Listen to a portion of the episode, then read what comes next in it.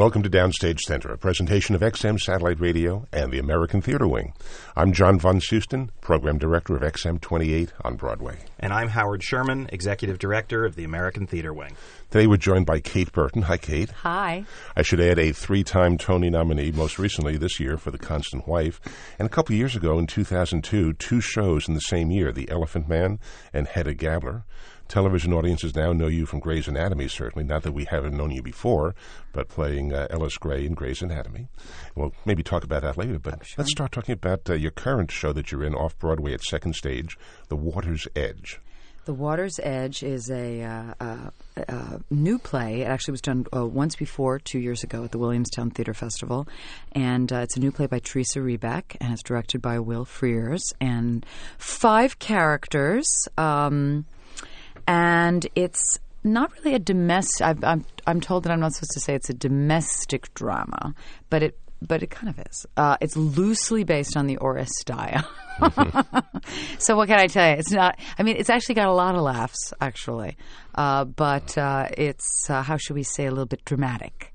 So, um, but a great cast. Tony Goldwyn plays my husband and my children are played by Austin Lysy and Mamie Gummer, and then Tony's girlfriend is played by uh, Catherine Powell. We should explain that you and your husband are estranged. We're estranged. We haven't time. seen each other in 17 years. And at the opening of the show, he has reappeared at his childhood home, which is at the edge of a lake, hence the title Water's Edge. you got it. and what follows thereafter is a domestic, um, a domestic problem. some domestic disputes but but interesting uh, surprising i think um, i had had done a reading of this play three years ago at williamstown in a reading series and immediately knew that it was something that i wanted to work on and so here we are three years later and then you played the role of the wife I at did, Williamstown. in williamstown with a slightly different cast yeah, and the cast, the, the children are adult children, so they yes have adult Yes, they're tw- problems. meant to be 23 and 27 Right. It's a very, very, very well done show and quite moving. And Thanks. sitting there in the audience, you get so engrossed. You really want to be there for second act. i know yeah, I, I really didn't want to have an intermission. I wanted to keep it going. Well, that's actually, and you know, it's actually kind of a short show, Uh-huh. so uh, which is nice Uh-huh. for them and for us because it's very intense. So, from soup to nuts, it's two hours, and including the intermission, and it's just great. It's a really an enjoyable show to do. Well, it's obviously a show that you've been involved with now for a few years. What specifically appealed to you about the show so that you would you would pursue it? And indeed, did they end up waiting for you Well, to there- do this in New York? I think or- it was kind of it was not so much waiting. I think it was waiting a little bit for me, my schedule, and Tony Goldwyn's schedule to coincide. Um, had Tony also done it at Williamstown? Tony did not do it at Williamstown, but Tony and I were at Williamstown as non non equity actors together in 1980 in The Greeks. Actually, 1981. I'm sorry, in The Greeks, directed by Nikos Psacharopoulos, which is that ten. It's the ten plays of the Greeks. You know, from from soup to nuts. so since this was based on the Oresteia, they we decided thought, why to not? reunite you. But Tony and I have done another play together. We did a Frank McGuinness play together as professional actors at Williamstown called Carthaginians, and then we also appeared in a movie together on Showtime that shall remain nameless. But anyway, um, it, uh, Tony is just a, such a sweetheart, and we've just feel so comfortable together, and it's been great. But uh, they waited a little bit for us, I think, and just for everybody's schedules to kind of sort it out. In Austin, Lysy had done the play at Williamstown, my, who plays our son, and he he is reenacting his role, and. Um, you know, I think the thing, the reason that I wanted to do it was, you know, having played Hedda Gabler and also um, Maureen in The Beauty Queen of Leenane, I knew that there's something that really appeals to me about these dark characters, but that have like a lot of life and humor. And I, I just, it was the first time since playing Hedda when I read something that sort of the hair stood up on the back of my neck, and I thought, hmm, this is an interesting. I haven't had this feeling in a long time.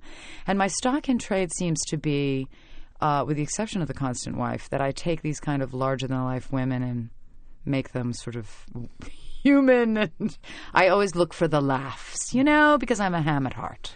Well, given the opportunity to have been involved in a reading at Williamstown, it inevitably was a short run at Williamstown. And now, how much did you have the opportunity to work with the, the author Teresa Rebeck in how the character developed, and did it change over time based on your involvement? Yeah, a little, uh, uh, somewhat. My my character changed over time. Um, the structure of the play changed a bit, and Carol Rothman, the artistic director of the second stage, was very helpful. I think in kind of re uh, figuring a few things. Uh, there, the scene, the play is in five scenes, and the last scene is the one that's the most altered.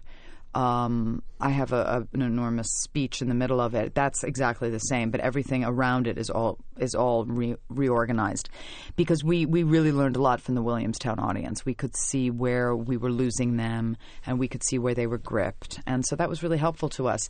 The difference between doing it at Williamstown and doing it here was at Williamstown you have three weeks rehearsal. Here we had four, and here we have seven weeks of playing, and there we had two. So truly, by the end of the Williamstown run, we really felt like we were just getting started, and here we have I feel like a lot of time. I mean, seven weeks to me is a very long time. Well, what, what's interesting about The Water's Edge is it's kind of in a way like a Hitchcock uh, film mm-hmm. where it takes unexpected twists. Mm-hmm. And it's also, you mentioned five scenes. It's kind of like um, peeling an onion. You get to yeah. different layers, and as you get deeper, you find more and more meat and flesh yes. in the show. It's true. I mean, it's, it's, um, it's a very surprising evening, I think. Like what you think, I mean, that's also another thing that always appeals to me is like you think it's going to be one thing. Mm-hmm. It's like Shining City by Conor McPherson. You think it's going to be one thing, and then it just totally twists around, and you go, oh my God. I mean, we don't have quite the impact at the end of that play, but.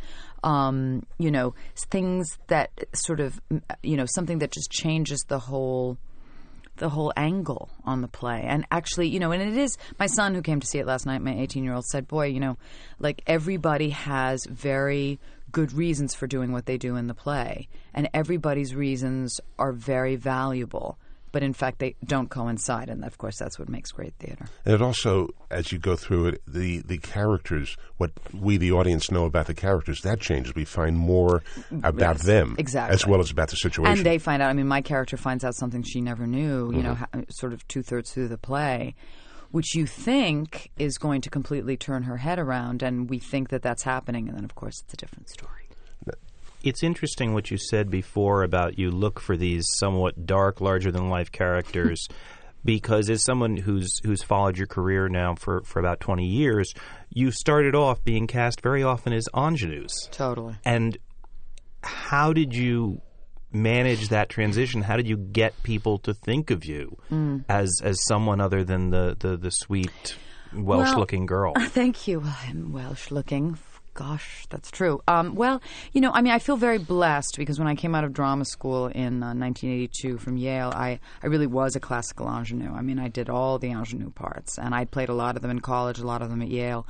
And, um, you know, as I moved, always the interesting, uh, always the interesting transition for all of us who were very successful ingenues is to leading lady, and what kind of leading lady, you know, we're going to play. I mean, there you know, because of my classical training and because of my British background, I've always felt very comfortable playing period roles, you know, meaning, you know, sort of before 1940, I guess. Um, uh, and I think that for me, the biggest thing was not so much going to these darker roles, but going to playing leading roles that was uh, that took a long time for me to feel comfortable from playing wonderful supporting roles in all kinds of plays to the transition. I had played some leading roles in my in my late twenties, early thirties, and they didn't really work so well. And it wasn't until sort of late into my thirties, and when I had my daughter Charlotte, that I started to play really mega huge leading lady roles. And the very the very the first two that I really did successfully where I took over was I took over from Kate Nelligan in An American Daughter, directed by Daniel Sullivan and the Wendy written by the beautiful play, yeah. Wendy Wasserstein, and then I took over in The Beauty Queen of Leenane, directed by the wondrous Garry Hynes, and written by Martin McDonagh. And I played that on Broadway for three months, and then I played it in Ireland and England for five months. So I really had a chance to really get my bearings of how to tackle these big old parts and and I wasn't reviewed so that was nice. Like I was able to just do it and really do the work and not have to worry about what is the New York Times going to say. So I it was really I, I was offered Hedda right before I went to do the UK Ireland tour of, of uh, Beauty Queen and I burst out laughing and I said oh but you know I'm Nora in a doll's house. I'm not Hedda Gabler. And then I played Maureen in Beauty Queen and I went oh I can play Hedda now you know because it's very similar themes actually with Maureen and Hedda. And um, and uh, It was really. I started rehearsing Hedda Gabler ten days after I finished Beauty Queen, and I was ready. I was just simply ready. And that was the Hedda that you did at Williamstown. I did We're going to keep using the word Williamstown, and Yes. we'll talk about that shortly. Right. But you did Hedda at Williamstown. Actually, I started at the Bay Street Theater Oh. in Sag Harbor. We started in a very small house, the Bay Street Theater, and then we did it at Williamstown. Then we took off about, I guess, three, four months. Then we did it in Boston at the Huntington Theater, which is run by Nikki Martin, who directed it. And then we were reviewed in Boston by the New York Times, and then that was it. And then we knew there was a moment where we thought we were going to come to New York in the spring of that 2001, but we ended up fatefully coming in the fall. And of course, that was right after September the 11th. And I must say, it was an incredible time to be here because. As my friend Dana Ivey said, we felt like, you know, the cultural firemen. I mean, we knew that people were coming to the theater because they just needed to go to the theater. And to be doing one of the greatest plays ever written was one of the most thrilling experiences. But you also, as the stories go, had to kind of fight to get that Hedda Gabler in. People people talk about you actually pushing to get that show here. Oh, I did. I can't believe Which I you did don't it. hear about You know, I'm- actors doing. Well, I'm not that kind of gal, you know. I mean, I don't do that kind of thing, but I knew in my heart that this was a Broadway show. And I have to thank Janet McTeer because when she did Nora in A Doll's House, and here, you know, if you looked at me and Janet, Janet and I, you would say, okay, Janet should play Hedda and Kate should play Nora. And the fact that we played the opposite roles was so interesting. And Janet, um, you know, she she was so groundbreaking with with with that Nora in a Doll's House that we knew that Ibsen could happen on Broadway. We knew that Ibsen could be successful on Broadway, and I just it was really funny. It was just something came over me in in the uh, the run in uh, Bay Street, and then particularly the run in Williamstown, because then we were in a proscenium house, you know we just knew. And I had about three, I called four producers myself. I got on the telephone and I talked to four producers, and three of them came up, and two of them started to kind of duke it out slightly. But then we, there was no theater. There was a theater. We could have sort of done it right away, but we didn't want to do that. We wanted to go to Boston first. And uh, so we talked to one of our darling, you know, theater owners on Broadway, and I, you know, just was so you know, I mean, I just, I, I wasn't, I didn't pull any punches. I just said, look, you know, I just think this is really the real deal, and and I was, I had a lot of support for that, and so that was great. But I, I was really, I can't believe how brazen I was. Well, what, how said you had to fight? What was the problem? Were they just resistant to the idea of Hedda Gabler were Broadway, or- resistance to the head of to the. At that point, you know, I was. I mean, you know, and I mean, I, I consider myself a working actor, but I also felt like I hadn't moved to that spot where I suddenly was, you know, in a proper position to headline a Broadway show. I'd certainly done a lot of Broadway shows. I I played great supporting parts. I played a couple of leading parts. Um, with all kinds of you know mixed results. So you know I was a proven New York actor, but and um, so I think there was that resistance. Honestly, there were no actual theaters for us. I mean, that's so often the problem, particularly because initially we really did want to open like in the spring. In a classic way, we would have finished in Boston and then come straight into New York, but there were no theaters. But anyway, it was it was definitely the New York Times review in um, in Boston that changed everything for us. And so suddenly we were, you know, being offered not offered theaters all over town. There was one theater that might have become available to us um, and it wasn't the right one. So we decided to wait for the one that was wasn't right. right because it was too big, or, or It was too big, or it was sort of in a not a, such a hot spot. However, we ended up going to the Ambassador, which was great. Just a great theater for us, and it was a very happy uh, experience. did you ever consider off Broadway rather than Broadway? You know, we never did, and I don't really don't know why. I mean, because I would have been happy to do it off Broadway. Um, you know, I don't know. We just kind of plowed it, plowed into Broadway. We just, you know, truly. I mean, I feel so comfortable on Broadway. It's like a such a funny thing. It's it's it's a place that I feel like I I literally have grown. I mean, Williamstown Theater Festival and Broadway are the two places I've grown up as an actor. And um, I've done both, you know, the Lord on Broadway many, many times, but I've also done commercial Broadway, and you know, it's I feel so at home there. Well, as you talk about growing up in the theater, one can't help but ask, or not ask, can't help not ask, uh, whatever the correct phrase there is. Um, you are the daughter of Richard Burton. Yes, Your I am. mom, Sybil Christopher, now runs the Bay Street Theater that you mentioned earlier. Mm-hmm. Um, But when you went off to college, you weren't planning to enter the family business. No. I was planning to do anything but the family business. I, I, I, went to the United Nations School in New York City, and so I, I grew up uh, uh with children, a lot of children of diplomats, and I also grew up, you know, learning two other languages besides English. So I uh, when I went to, to Brown University, I, I was a history and Russian studies major, and um, I was planning to go into diplomacy, what, and what, then what, terribly wrong. why, why Russian why, studies? Yeah. Russian studies. I was always well. I studied Russian in high school, uh-huh. and I remember when I was uh, in the eighth grade. Um, was the first time I was in the United Nations. It was my first year at UNIS, and I read um, my childhood by Gorky, and I read Nicholas and Alexandra. You know the great uh, telling of that incredible time. And I just it was like a love affair. And it's it still hasn't stopped. I've done all of Chekhov many times over. Um, I try to keep up with my Russian a bit. I'm very um, I, it's just always been a place that's fascinated me hugely. I'm about to do the Cherry Orchard for the second time, and uh, you know, I, it's just one of those things. I just was very the way my dad was passionate about poetry and Shakespeare. I was passionate about Chekhov. So, so Russian's one of the two languages other than English. French, French and French. Russian. Yeah, I mean, I don't speak fluently, but I can get by. I can mm. get around Moscow. so, when did you decide to move towards a stage career? Um, right before my senior year, I went to the I went to visit. Uh, UC Berkeley for graduate school in Slavic studies, and I visited a friend of mine who was at ACT in San Francisco, my friend Nancy Carlin, who still lives out there. Her mom, Joy Carlin, was one of the original founders of ACT. And Nancy and I were at Brown together, and I visited with her. She was at the ACT summer school, and I kind of hung out with her and I was visiting Berkeley and seeing all the professors. And I just suddenly, it was like this epiphany. I just thought, you know what? Who am I kidding? This is I've always done it. I had always done it as an extracurricular. I'd taken all the acting classes at Brown, which were very good, by the way.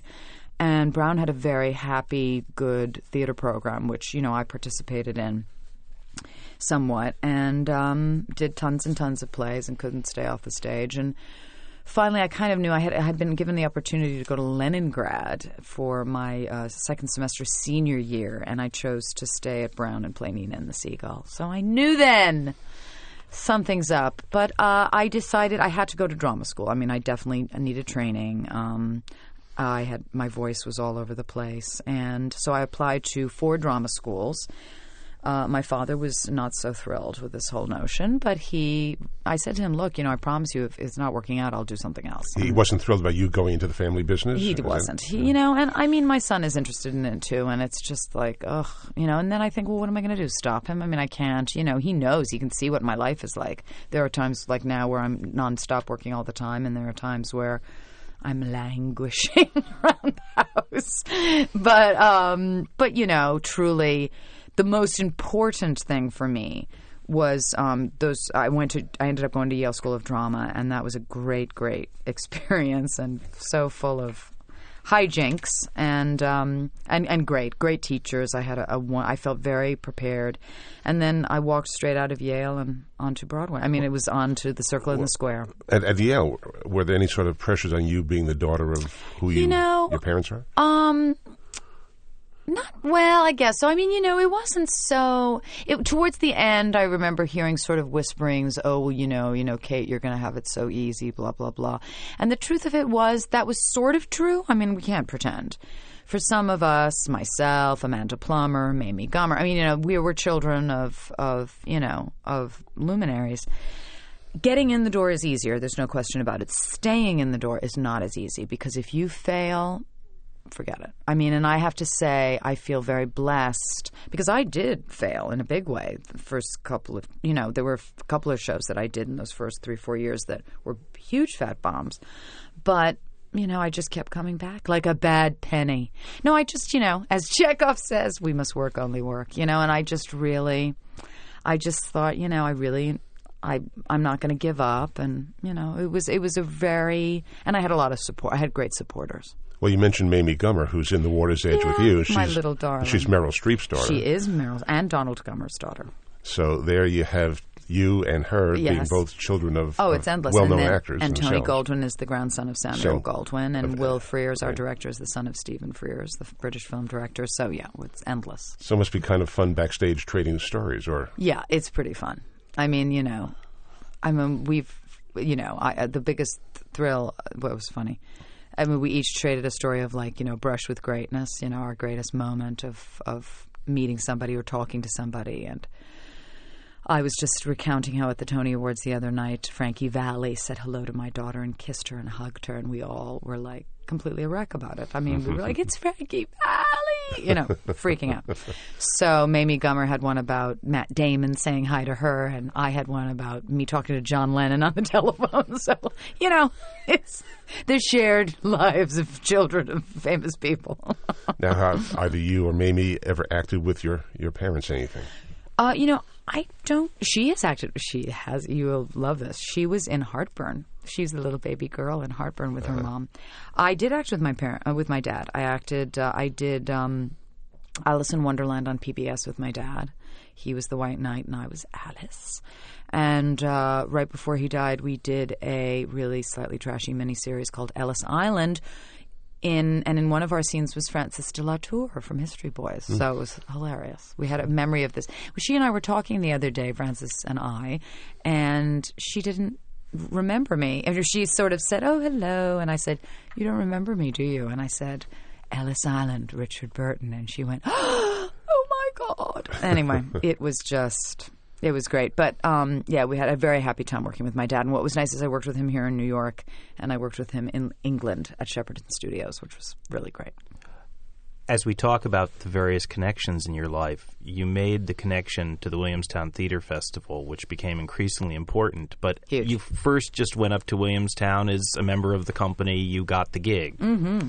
But you were there for 17 seasons? I think it was 17, yeah. I mean, I was basically there in 1980, 81, which were my two summers in between Yale, my three years at Yale. And then I went back in 87.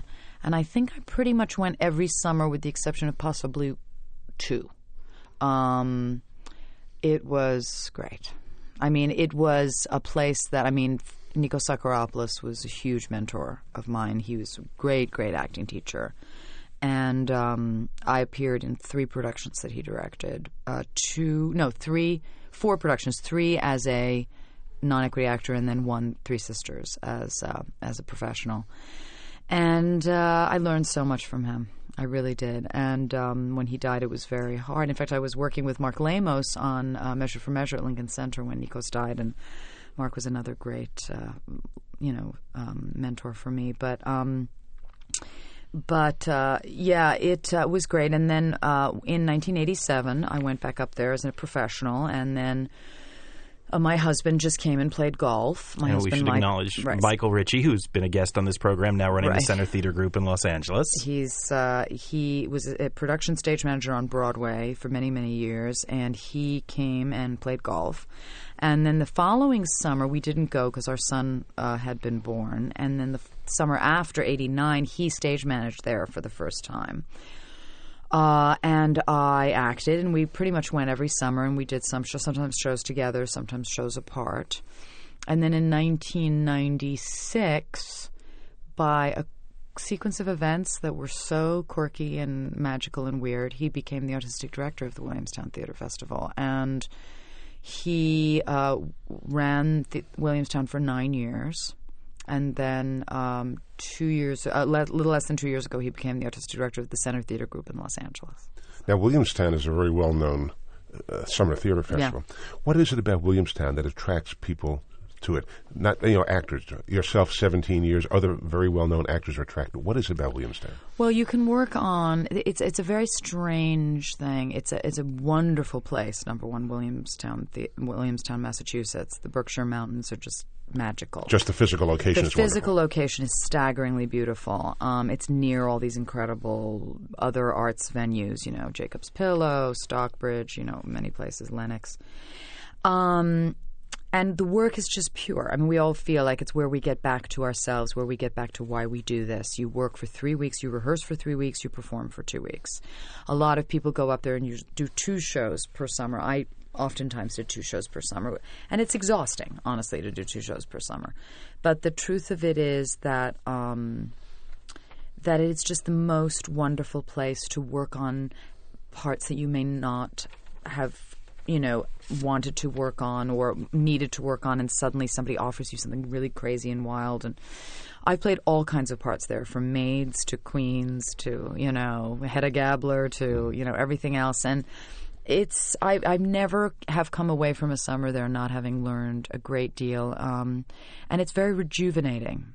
Um, the the community supports it hugely and it's it's just a wonderful place. I'm going there for for uh, a week's holiday after uh, the show ends because I it's the play. It's really one of the places I love most in the world. Just to go as a participant to, to enjoy Just, the plays to I'm watch. going to see the plays at uh, Roger Rees's theater. Now Roger Rees is running Williamstown and see my friends and go to dinner and go to my favorite fishing hole and climb up Mount Greylock and it's just a magical place. As we talk about all of this heady work at Williamstown and Chekhov and Ibsen and so on, it's worth noting that you have done a couple of musicals, and Yes, people don't often think about those. Doonesbury, and then uh, a number of years later, uh, the revival of Company I at the did. Roundabout.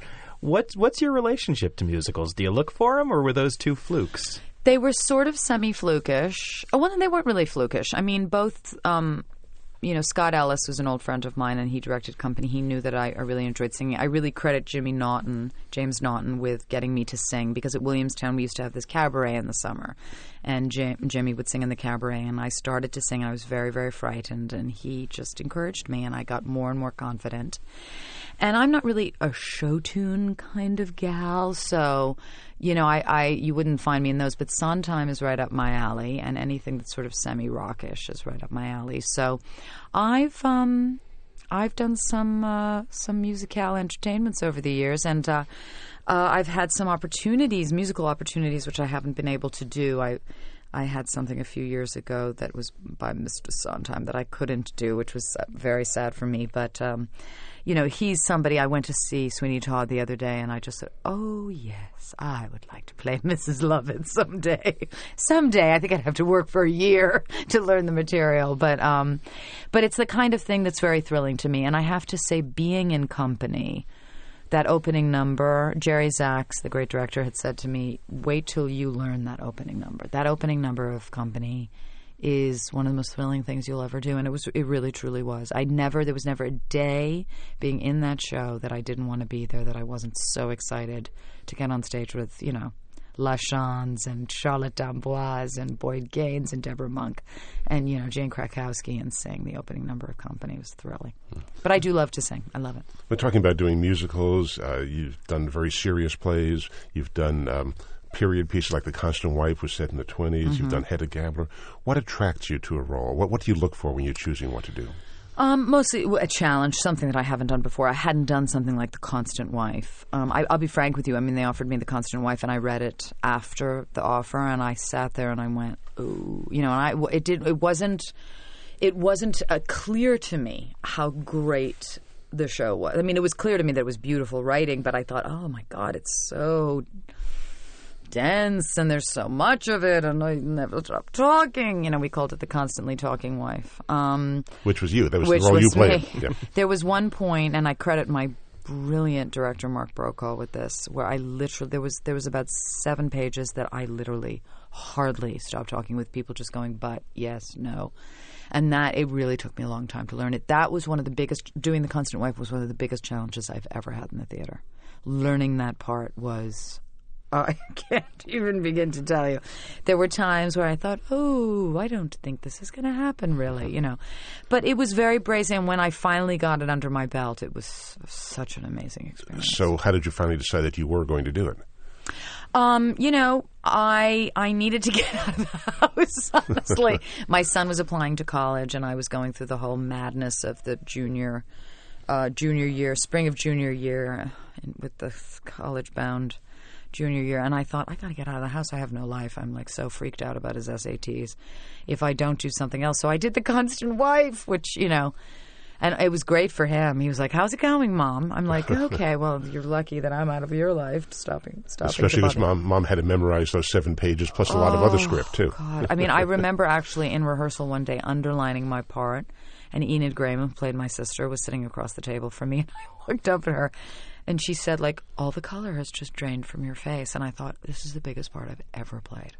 Bigger than Hedda, bigger than, I mean, it was epic. I mean, it was really, but Mark Brokaw was the most perfect director for it because he has such grace and he has such patience and he really was clear about the timbre of the play. And you know, when I first encountered the play, I thought, "Oh, it's like Coward, it's like Shaw." It's really not. It's really all by itself. It's not. It doesn't have that you know witticism cutting you know commentary of, of, of coward or the huge lofty you know philosophies of shaw it's really a very treads a very fine line and it's a beautiful play So then, how did you decide to be on Grey's Anatomy? well i auditioned for this show called surgeons and actually i was supposed to just meet on it And it was called Surgeons originally. Yes, and it was called Surgeons, and I was my agents had said, "Oh, you know, it's the mom. She's got early onset Alzheimer's," and I was like, "Fabulous, wonderful." So that's what it's come to, Cheerful part. cheerful part. And anyway, and he said, "You know, just go in. It's just a meeting. You'll see if you like them. See what happens." Anyway, I was waiting for so long, as one does. Um, for my uh, interview, that I, it was just a page of dialogue, so I just learned it. And I said to them, you know what? I'm just going to read this for you because it's just easier. What are we going to talk about? What I ate for lunch? You know, this is ridiculous. So I read it for them. There was this little pause, and I thought, oh, they really liked my audition. And, you know, I really thought, because I was 46 at the time that I auditioned uh-huh. for it, and I thought, this is ridiculous. I'm so young. I mean, why would anyone? No, no, it's great that you're so young. So sure enough, I got the part and did the pilot thinking, nothing will ever come of this. No one will ever see this pilot. Well, And the rest is history. the rest is history because as a stage actress, you are known throughout the community. You have done television and film work for a long time, but being on a top 10 television series even even in a featured role is is is a whole different story. How's that affected you? Are you now rec- you know I'm recognized by recon- complete uh, strangers on the street? I go well. I and I take the subway. You know, so I sit on the subway and I just see all these heads go bing, bing, bing, bing. You know, and because I'm on the show intermittently, they talk about my character all the time. I was only on the show this year actually six times. Last year I was on four times. Um, and I'm going to be back on it again next year. Um, thank God. But um, but uh, you know, you just can't figure it. I mean, it is truly the power of television is so profound. You know, it's it's it's really mind blowing. Well, you're going to be back on it next year, but you also, got, I presume, be living on the West Coast because your husband has I'm moved moving out to there. Los Angeles um, at the end of the summer, though I'm coming back uh, probably the following season to do something in New York on Broadway that I will talk about when it's finalized. Um, and uh, and then I am uh, doing the Cherry Orchard at uh, the Huntington Theater in Boston with Nikki Martin, who directed me and Hedda Gabler, and that'll happen in the month of January. I love. I, I've, I've worked in Boston quite a few times, and um, so the sort of that's kind of what I have on my plate. You know, I'll do Grey's Anatomy. I will put my daughter in third grade, and my son is going to college, and you know, it's we're moving along to the next chapter of our lives. Any other film or TV work while you're living on the West Coast? Right now, no, I have a whole bunch of movies coming out, like small parts and interesting, you know, independent features. The most notable is a movie called Sherry Baby with Maggie Gyllenhaal, and then I'm also um, in a movie called um, Lovely by Surprise with a lot of uh, New York actors. Um, Carrie Preston, Reg Rogers, and Dallas Ro- Roberts. So it's uh, and Michael Chernus. So it's uh, you know I really enjoy doing these like little one-off. I went to Memphis, Tennessee, and made this great little movie, and I love doing film and TV, but my heart is in the theater. I want to ask you before we let you go about a project you were involved in. There's now a multi DVD set of Shakespeare technique, a workshop that you participated in with some extraordinary people. And I was just wondering how that came about. And I, I'm, I'm blanking on the name of, of the overall I think project. it's called Working in Shakespeare. I and myself, Cicely Berry, Cicely from, Berry from England. from the Royal Shakespeare But Company. it's peak, you know, Claire Danes, Samuel It was Jackson. endlessly long ago. And Tony Goldwyn. Tony and I, we did it, I think, 10 years ago. oh my gosh! Yeah, because I looked at my hairstyle. and It was So it's- definitely 10 years old. so not a new project. It's not a new project. I mean, Claire had just done Romeo and Juliet. Um, Sam Jackson. I mean, it was really, and um, you know who's in it is Emily Watson. She was her movie, that incredible large, Breaking the Waves. yeah, that was about to come out. It hadn't Mm-hmm. come out yet. So it's sort of an interesting kind of little moment in time. Um, we worked with Cicely Berry for I think it was two or three days, and it, it was an extraordinary experience, I must say. And it finally came out ten years later. Hmm. I'm thrilled to be in it. I must say, we just Tony and I just both received it ourselves. We were stunned. We forgot all about it. Hmm. You know. Well, kind of coming full circle, we started off talking about The Water's Edge. It's a limited run. How, how long does it run? It runs until July the 9th, and um, it's a it, it the, the schedule changes every week. So there's sometimes we have Sunday night shows, sometimes we have Wednesday matinees. This week we have Friday off. So the kids ask. never know when you're going to be home. I don't know what the heck is going on. Nobody knows what's going on. Oh, mom's come home. Must Yeah. not be a show today. yeah, well, we had a show last night, which was a Monday, and that was a little bit shocking. well, uh, Water's Edge at Second Stage, which is on 43rd Street, just off 8th Avenue. It's a delightful show. Delightful's not really the word. It's a very well done show that is Yeah. en- engrossing. Compelling. That's a good word for a compelling show. On that note, Kate Burton, thanks so much for being with us today on Thank Downstage you. Center. Thank you. Thanks, Kate. For the American Theater Wing, I'm Howard Sherman, reminding our listeners that these programs and all of the educational and media work of the American Theater Wing is available online, on demand, for free from our website, www.americantheaterwing.org. And for XM Satellite Radio, I'm John Von Soosten for Downstage Center. That's a wrap, and thank you.